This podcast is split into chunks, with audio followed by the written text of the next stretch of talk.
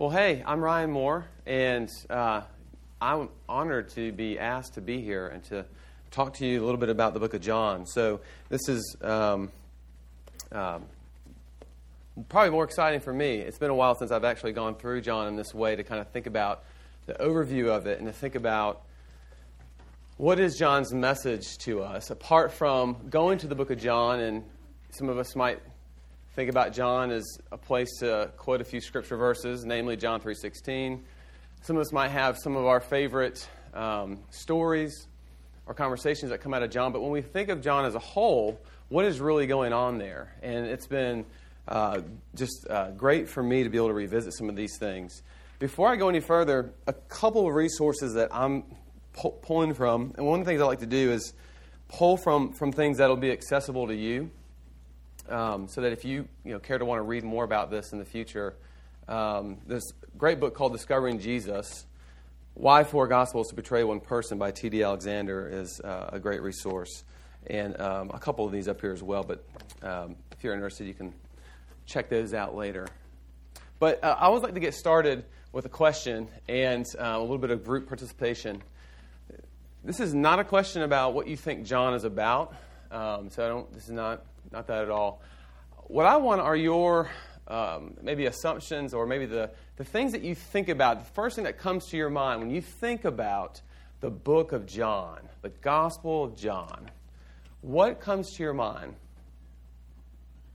There are no wrong answers here. Beloved disciple. Beloved disciple. It's harder than the other. It's not like a story like the other.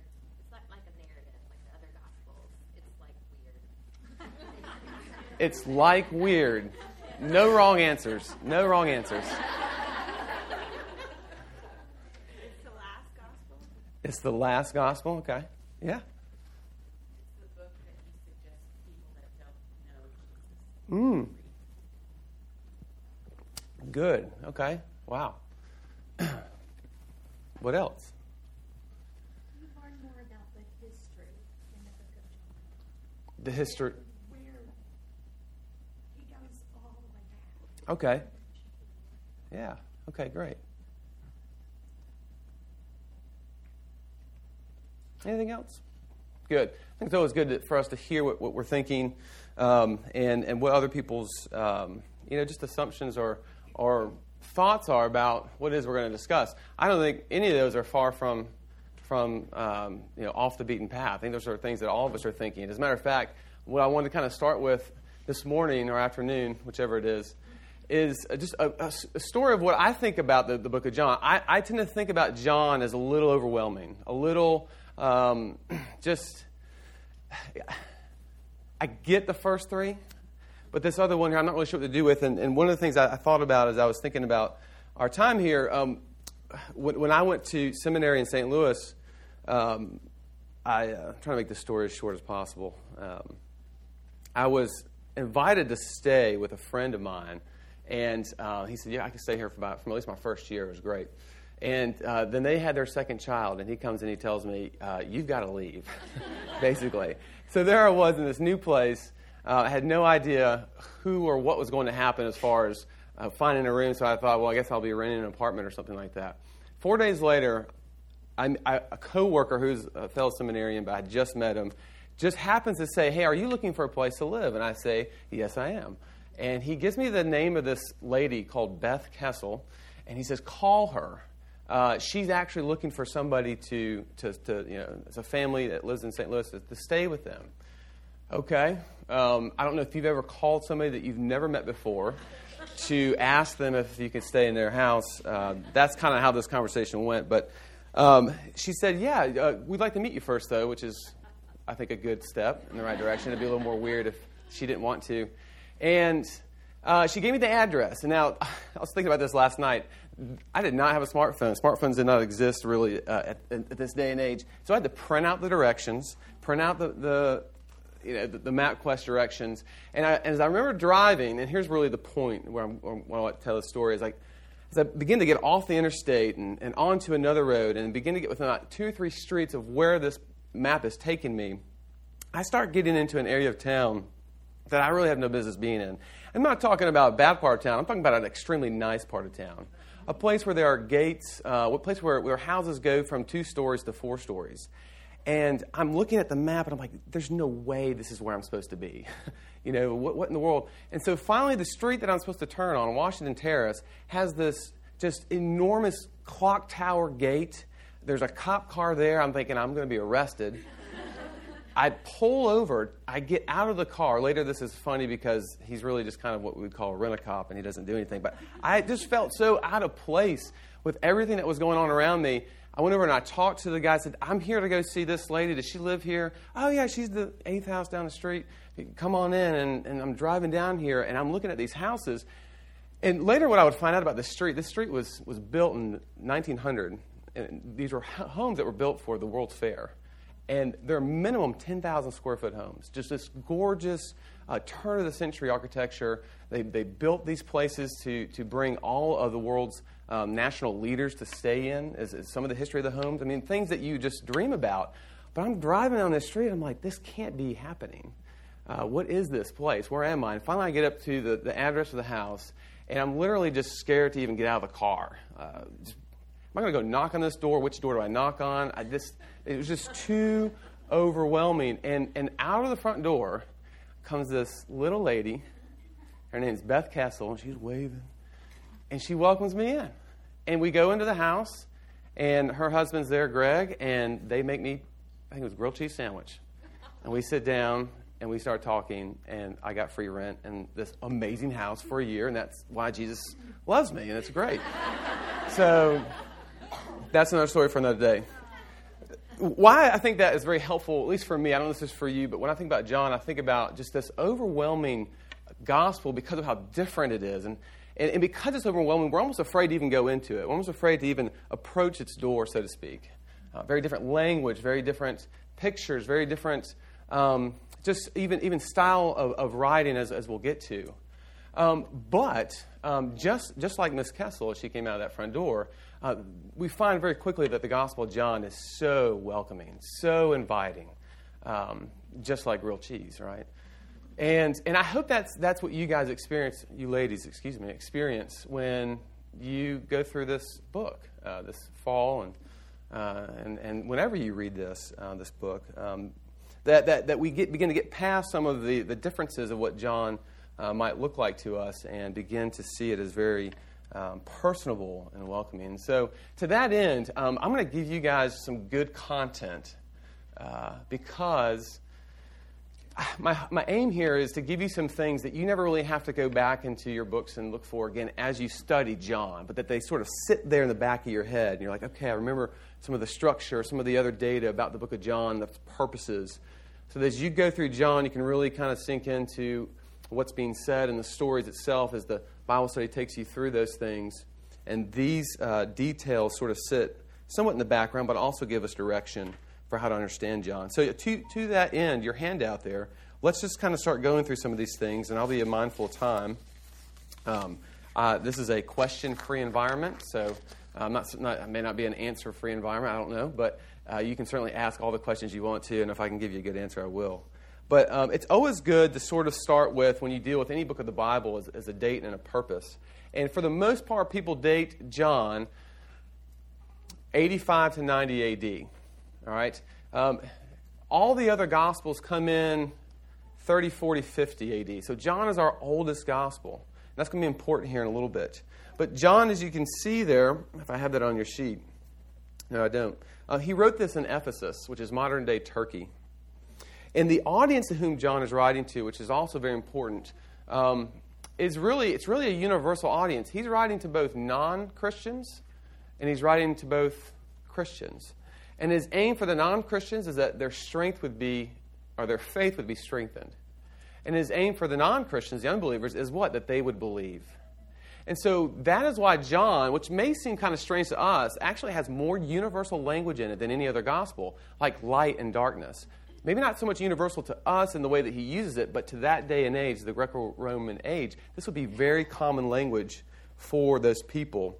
Other common languages like, are words like truth and lies, salvation, judgment, God, the world, very universal terms that John sits with. And because of that, it's extremely accessible and appealing to um, unbelievers. What would be the purpose then of John's writing? And in all the Gospels, you're always asking that question why is this person writing this letter? Thankfully, though, John was kind enough to actually tell us why he was writing this Gospel. And we get our purpose statement. You want to write this down, or actually, I wrote it down for you, sorry. John 20, 30 to 31 tells us why he wrote this Gospel. And the reason he wrote this Gospel is so that you might believe. part of the evangelistic tone of this gospel also has as its intent that believers would continue to believe, but also continue to grow in their faith. And I put a quote here on your handout by N.T. Wright. This is from John for Everyone, very um, accessible commentary. Uh, it says, This book is like a pool that's safe for a child to paddle in, but deep enough for an elephant to swim in. And I think that's very appropriate about John.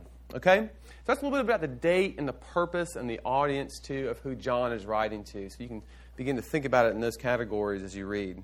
Um, let's talk about authorship for a little bit. Now, I don't know if you woke up this morning thinking, man, I really want to, want to get to the bottom of some internal and external evidence of why I can believe the Gospel of John. I take it for granted that most of you all come in here this morning, hey, I believe that John is, you know, uh, one of the Gospels, and you know, I, it's trustworthy, and, and God wrote it through John, and I don't have to, you know, really. But maybe your neighbors or friends are a little skeptical. So, uh, but I always think it's so good to kind of go back to some of this stuff to find out why do we believe that John is reliable. And it's a question that, as we swim in church waters for many, many years, we just kind of stop asking. So I offer this to you all just so that you kind of have that confidence as you go into the book of John. Maybe some of you all find opportunities to share your faith or to share things about the book of John with non Christian uh, folks um, during this, this study. So, you know, for whatever that's worth, let's look at this.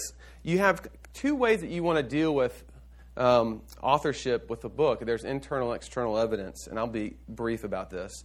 But internally, when you read the book, you realize that the author knows certain things. Um, and, and, because of those things that he knows, it, it, means this person must be a Jew, must be from this part of the country because he knows so much detail about this region. This person must have been one of the apostles because he's part of uh, the upper room discourse we'll get to later, where Jesus is with his disciples the very last time and administers the Lord's Supper. And so scholars are taking all this data and they're sort of final, you know, by a process of elimination, saying that while the, the, the, author John does not fully come out and say, This is who I am, it has to be John, son of Zebedee, um, because of that process of elimination. A couple other things we notice internally about the book. Um, not only does it have to be an apostle, as I said, not only does it have to be somebody who's Jewish and familiar with the details of the region because of how specific he gets in his gospel, but uh, this, this beloved disciple is always with Peter. And one of the things we learn about the Gospels and other books in the New Testament is Jesus had this inner circle. And the inner circle was Jesus, Peter, and John. Another thing we notice about John is that John never mentions John, son of Zebedee, by his name. And it's one of those things that kind of, well, why, why would somebody not write their full name into the gospel? Well, it's because he's probably the author of it. And so these are just some of the things that begin to come to the surface that help us understand who this John is, because there's lots of Johns, okay? So we're going to we're going to say we believe that it's John, the son of Zebedee, who's also the author of 1st, 2nd, and 3rd John, and also the author of the book of Revelation. All right, that's internal evidence. The, the, the, the external evidence, which I think is also very interesting and gets more to the point of why I really decided to leave this in here, is that um, the book of John was from the get go received by the early church. And to the degree that you study the formation of the canon, uh, there, was, there was sort of this inner canon, this inner Bible before the other books were recognized by the council, uh, by, the, by the church, and not to go down that road, but um, John was always one of the first to be included. And there's really, really good reasons for that. Nobody questioned whether or not these things were true, that John was, was its author, and these, that these things happened. And one of the reasons that I appeal to the external evidence for you is that when you deal with the Gospels, especially John, you're dealing with history. And whether you believe that this stuff actually happened, whether you believe that Jesus, Jesus' claims are true, there is no doubt and no question over whether or not Jesus existed, whether or not these people actually lived and breathed and walked in these places. And I think that's a very encouraging thing for us to remember that as we, 2,000 years later, engage in this discussion with the Gospels of Matthew, Mark, Luke, and John, or any aspects of the Bible, that we begin to come back to the fact that these people lived and breathed just as you are today. And here's their accounts. Some of our early church history has Irenaeus, who's an early church father who wrote at the end of the second century. He wrote a statement that he heard from Polycarp, who was a, also an early church father who got martyred. I think this is cool. In 156, not the martyrdom. Um, but here's the statement that he had met the Apostle John and he listened to his account of the miracles and teaching of Jesus. And when I think about that, it helps me come into the historicity of everything here. That there was somebody, um, you know, who, who would have known that John's gospel would, would be in the position that it's in? But there's actually somebody, this guy named Polycarp, who would later be martyred, um, who had conversation with him about this, who actually sat and talked to him about all the things that are in this gospel because of its historicity, because it's real and it really happened. We learn that uh, John the disciple and other writings uh, from the early church history historians um, record a lot of things that just simply identify with uh, John being the author here of this gospel. And again, you know, this stuff really happened, and I want to put that before you, and I don't want us to overlook that or think, or maybe make that one of our assumptions as, as, we, as we do sometimes as, as church people. All right? So that's some of the evidence here. Uh, well received on the outside, um, internally well documented and, um, and believable. Okay? Let's move on then to more of the substance of the Gospels. And one of the things that, that I, I find helpful is beginning with contrast. What separates John from the other three Gospels is going to be one of the things we're going to look at, and then we're going to look at what's unique to John. Um, but briefly, why four Gospels? Anybody want to take a stab? I think uh, um, when it talks about legalism, the more witnesses, the more true. And to have four different authors uh, to write their account, although Luke, I don't know if he ever knew Jesus very personally or what, but um, more than likely he did. But I mean, just that uh, there's there's four different accounts, personal accounts of being with Jesus, and I think that validates his reality of being a person. Okay, yeah, that's fair. Yeah, absolutely. Are you asking why there's four or like one or more? Or Yeah, why, why not five? Why not one? No, I mean like actual. Well, actually in the canon, we'll say actually in our Bibles, right? Like you know, why why four? Why do we? I don't know if you all ever asked that question. I think it's helpful to begin with as we get into the content of John.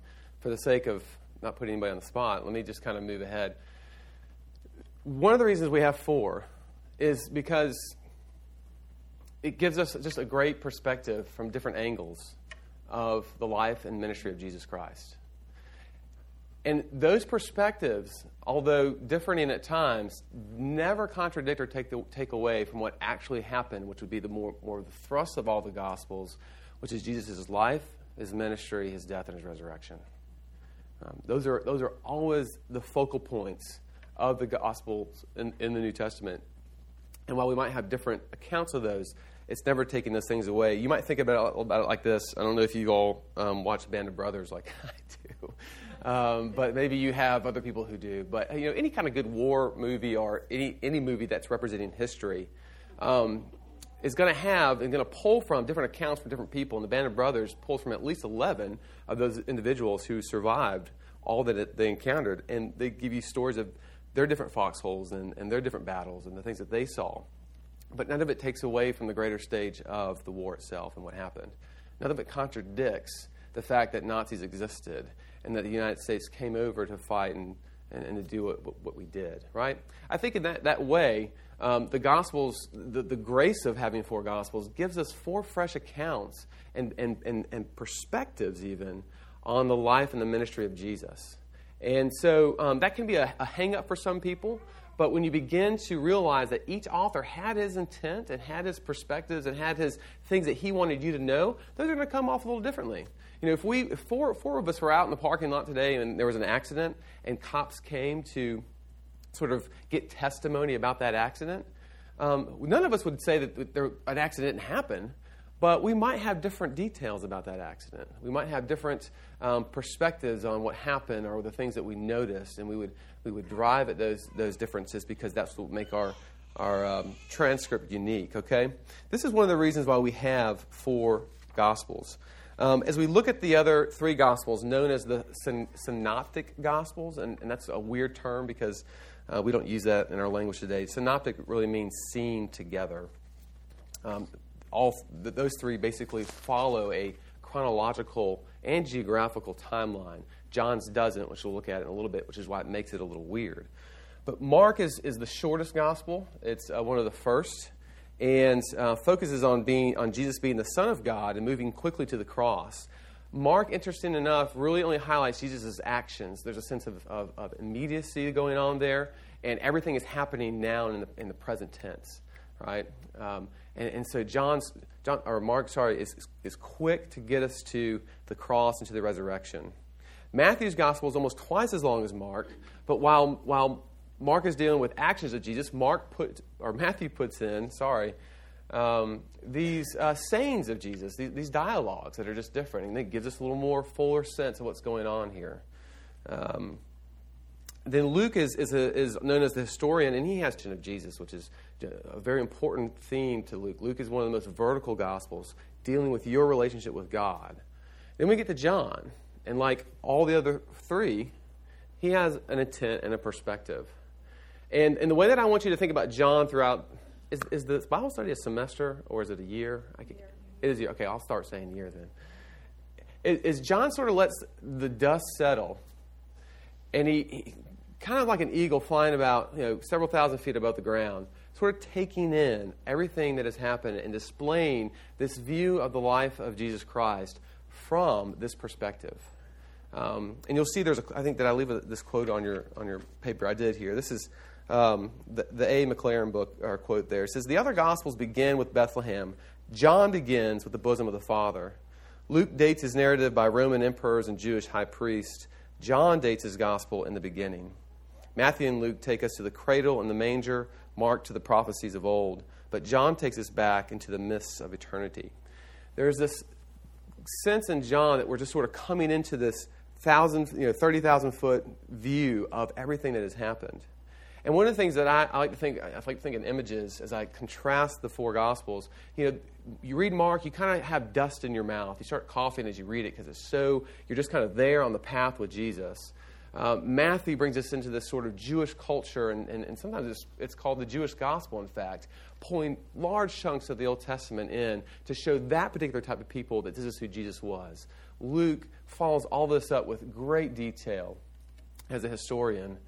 Um, and then, you know, John there um, kind of says, look, go out to, go, go take this to other people so that they might believe.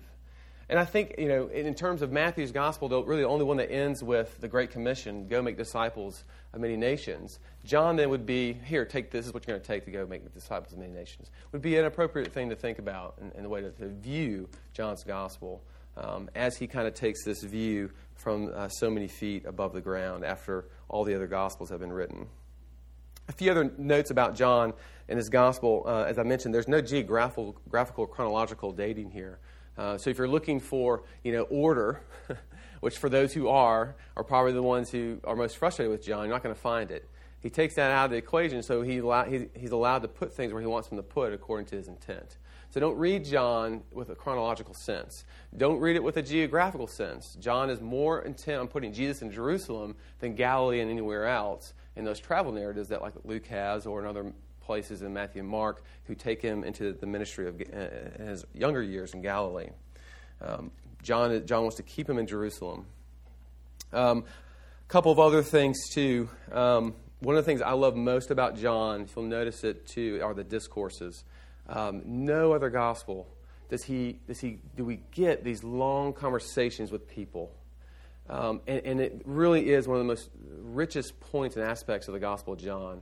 Uh, for example, uh, Nicodemus, no, in no other gospel, but we get that, you know, the almost the full chapter of him dialoguing with this person.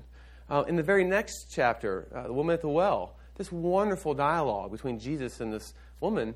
Um, the details are just so great. We don't get that. We don't get that kind of discourse in other gospels. And so, John, one of the things he, he gives us are these, there's four or five others that are in the, in the, in the book. Gives us these really rich, long, detailed conversations with people. So, those are some of the differences, okay? Yes. Okay, what he means um, by he wants to keep us in Jerusalem. Well, some people are, you know, so when you deal with Matthew, for example, basically I'm, what I hear you saying is, why is that important? Yeah, like what does that mean? That are you saying he just focuses on the events that occurred in Jerusalem, or he just doesn't really care that an event happened elsewhere and he kind of presents it like, and also this happened? Well, it seems like he's telling like it happened in Jerusalem also, but maybe what do you mean by that? What I mean by that is, some people with some people with a more skeptical eye might say, well, hey, when I look at Matthew and Mark, I hear Jesus going on around and going through the countryside. At John, I don't see that. Why is that? And, and the simple answer is just John doesn't care about that. No. Now, he, he does care to keep John in Jerusalem because one of his audiences, will will you'll notice this, the first, we'll get, well, did I over, over, overlook this? I'm not sure. For the record, the first half of John, his audience really is the, the um, Jewish leaders. And that's probably why a lot of his settings are, deal, are, are stay in Jerusalem. When you get to chapter 13 and on, that audience goes away and it becomes his disciples. So, something to note as you go through the reading there of who um, Jesus is talking to. But good question. Thanks for asking. Yeah, are there any other questions or things I can kind of try to clear up or make more confusing in my answers? Okay. So, those are the differences. So, some of the differences um, than the other uh, three Gospels. So, what's, what's unique about John? Um, one of the reasons John's overwhelming is because 90% of it is unique. There isn't, you know, 90% of John's Gospel, it doesn't either occur in the other Gospels or he gives us new and fresh details to the same stories. Um, and so you're reading these and you're, you're going through Matthew, Mark, and Luke, and you're like, I get it, I get it, I get it. And you get to John, and you're just kind of out in space, and you're getting all these little pictures of these wonderful events and things that are happening, and then new details, and that can be confusing as well. Um, but I don't want this to discourage us towards the unreliability of the Gospels. Uh, rather, it reminds us of each author's intent, remember, and, and the purpose behind that letter. Um, why John would choose to include certain details about certain stories that might show up in other Gospels, but those details are missing. Major parts. Um,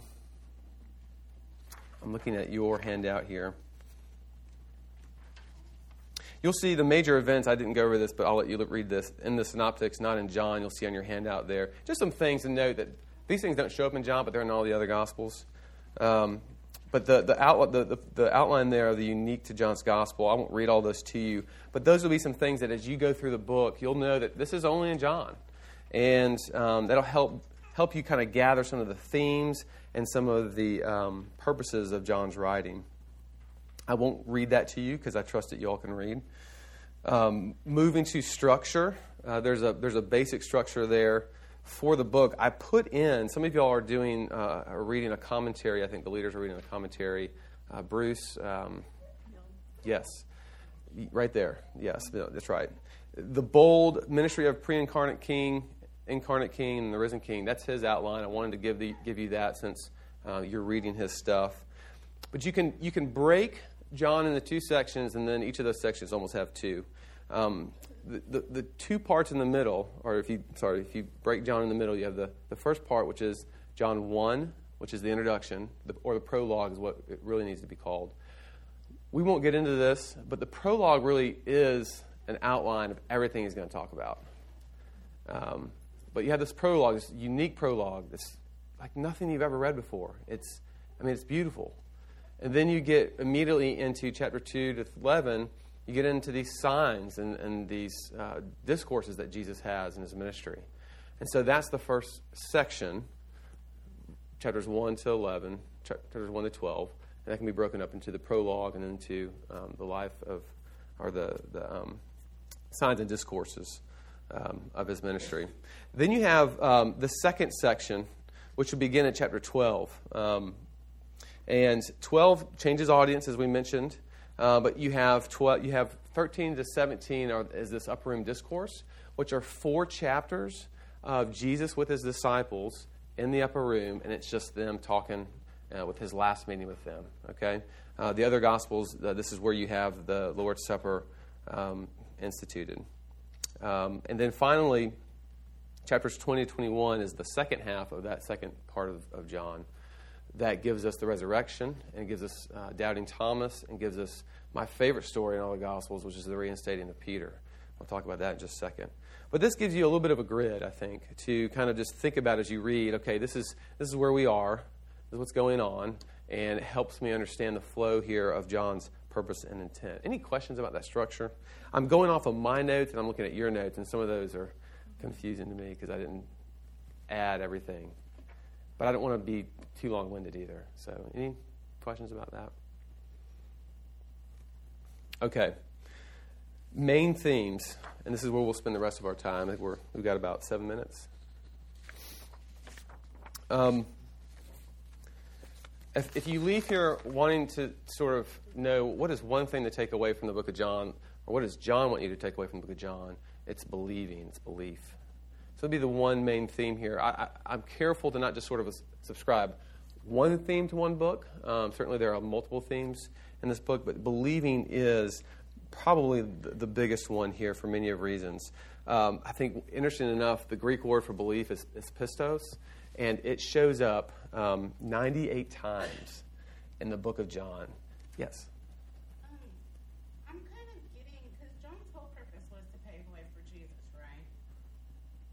Mm, I, you're thinking of John the Baptist. So that's different. Yes, thanks for saying that because there are two or three other Johns in the Gospels, and this is why this is confusing. So, John, son of Zebedee, which who wants to even remember that name, right? This is the one we're talking about, and it's hard to keep these straight. So, yeah, John the Baptist, you're right, paving the way for the one to come. You see him in Matthew, Mark, and Luke, um, but um, different John here. So, Thanks for bringing that up. Um, the, the word for believe, believe here shows up 98 times in John, and that's, that is huge. 20, that's 25% of the times the word believe is in the entire New Testament. And so one of the things we begin to glean is I think John wants us to believe. You know, we can start to say that. We can say that's true. So, um, and of course, it goes back to that purpose statement in chapter 20, verses 25 to 31. Um, other, other themes. Who is the Messiah? John is asking.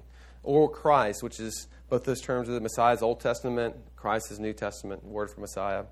Um, those, those questions are being asked, as that's a theme. Uh, the Son of God is the most important title that John subscribes to Jesus in his gospel. Um, he wants his readers to know that Jesus was human, but he was also God as well.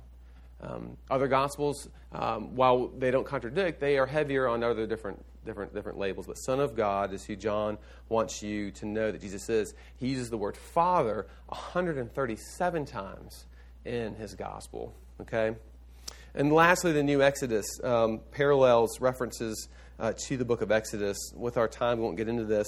But three distinctions, th- three things that really show up in the book of John that are so unique um, are, as I mentioned, the signs um, that, that, we see there, like turning the water into wine, all the way to Lazarus being resurrected. Um, as you read that, read the gospel, they're called signs. There are, are, a lot. There's a lot of conversations about feasts. There, John takes us into three uh, trips to Jerusalem, centered around different Jewish feasts. Those are important for the timing and for some of the things that he's trying to get his readers to know and understand. And then lastly, the I am statements, very unique to John. I am the bread of life. I am the vine. I am the door. All right? Um, what do those things have to do with Exodus? There are huge amounts, huge amounts of parallel and overlap between the book of Exodus and other books of the Old Testament, but definitely the book of Exodus with those three themes and as, as to what John is deciding to talk about in the book of John and, and not to go too much, too, far, too much further into this, but um, or, or to, to, belabor this point because I'm running out of time. Um, But one of the things John wants, wants us to do with that, he wants us to make those connections to, to Moses and Israel and Exodus, um, which is the story of what? Going from slavery to freedom. Going from the, the bondage of being enslaved by Egypt to going to freedom and life uh, to live as God's people. Okay? John, throughout his entire book, is saying Jesus is this new Exodus, right? He died on Passover, okay? Huge connection to the Exodus. He is the new Passover, is what John wants you to know. And, and where Israel went from bondage to freedom, we do what? We go from, from, from the same thing, from, from bondage to eternal freedom, right? The bondage of our sin to eternal freedom in Jesus Christ. Salvation. That's his connection. But what's his, what's his hook? How can you have that eternal salvation? If you what? And that's his whole point. You got it. You got it. Okay? My favorite story in the book of, I'll leave you with this, in the book of John, is the restoration of Peter. Um, Peter just, you gotta love Peter. Uh, we're actually doing a Sunday school class on him starting this Sunday. But, you know, this guy, um, lots of heart, big mouth, um, you know, he, uh, he gets it right on so many levels. He says, Hey, I'm, you're the Christ, Jesus. And then in the same discourse, same conversation, Jesus essentially calls him Satan because he wants to get in the way of him going to the cross, right? He gets it, he doesn't get it. Um, and so, really, in Peter, we see a lot of ourselves in, in, in, in him. Um, but it's, it's, nothing so hard than, or nothing is harder than seeing Peter, though, at the end of his ministry with Jesus, actually end up denying him three times. And I think that if we kind of deal with some of the things that we deal with up here about ourselves, you know, the guilt we carry around, the, uh, the ways that we feel about ourselves, that we're just not good enough, or I didn't do this well enough, I, am just not as good as the other person, you know, we probably don't put ourselves in the camp of Peter of actually visibly denying Jesus three times, okay? Now, our theology would say, oh, we're that bad, right? But until we get there, we, have got to also move with Peter as he receives the grace of God in that moment, too. You know, that Peter, uh, as he is fishing, sees this man on the shore cooking fish. And as soon as he sees this, Jesus, you know, what does he do? Strips off and he jumps in the water. He, I mean, he just can't get to him fast enough, right? Uh, and he gets to the shore, and you got to kind of think about, man, is this going to go well or not? Um, but he doesn't care. He's so excited to see him. And what does Jesus do? Excuse me. He gives that wonderful, you know, three three times. Sorry. Do you love me? Right? Wasn't expecting this. I know. It's so good to be with y'all. um, and I, and I had to put myself there on the shores there. You know, that's us, right? We sit there. We hear Jesus tell us it's okay three times. And he loves us still. And that grace is for y'all. And that's one of the beauties of, of the book of John. And so I hope that you feel that and experience that as you read it. Um, whatever details were just sort of ridiculous and overwhelming, forget about those. John wants you to believe, and he wants you to keep growing. He wants you to experience this real Jesus, but experience the grace that he has for you, the same grace that he has for Peter. So, with that said, I'm glad we got through this. Um, are there any, any questions I could just try to answer quickly as we transition out of here? All right, let me pray for us. Heavenly Father, we thank you for uh, John and we thank you for his gospel. Uh, we thank you for uh, the detail in, in, his mind and his personality and the things that he wanted us to know.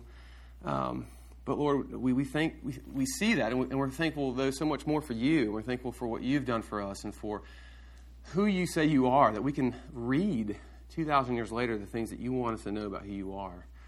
Um, and as we just said, we thank you for the grace that you give all of us, uh, even Peter. Um, and we pray that that would be our, um, our identity. We pray that that would be our, our, our song as we study John this year, as we fellowship with one another, as we engage um, with our families and our friends and neighbors. Um, Lord, that we too would believe and we would call, and, and, and Lord, through your grace, call others to believe as well. Um, we ask all these things in your Son's name. Amen.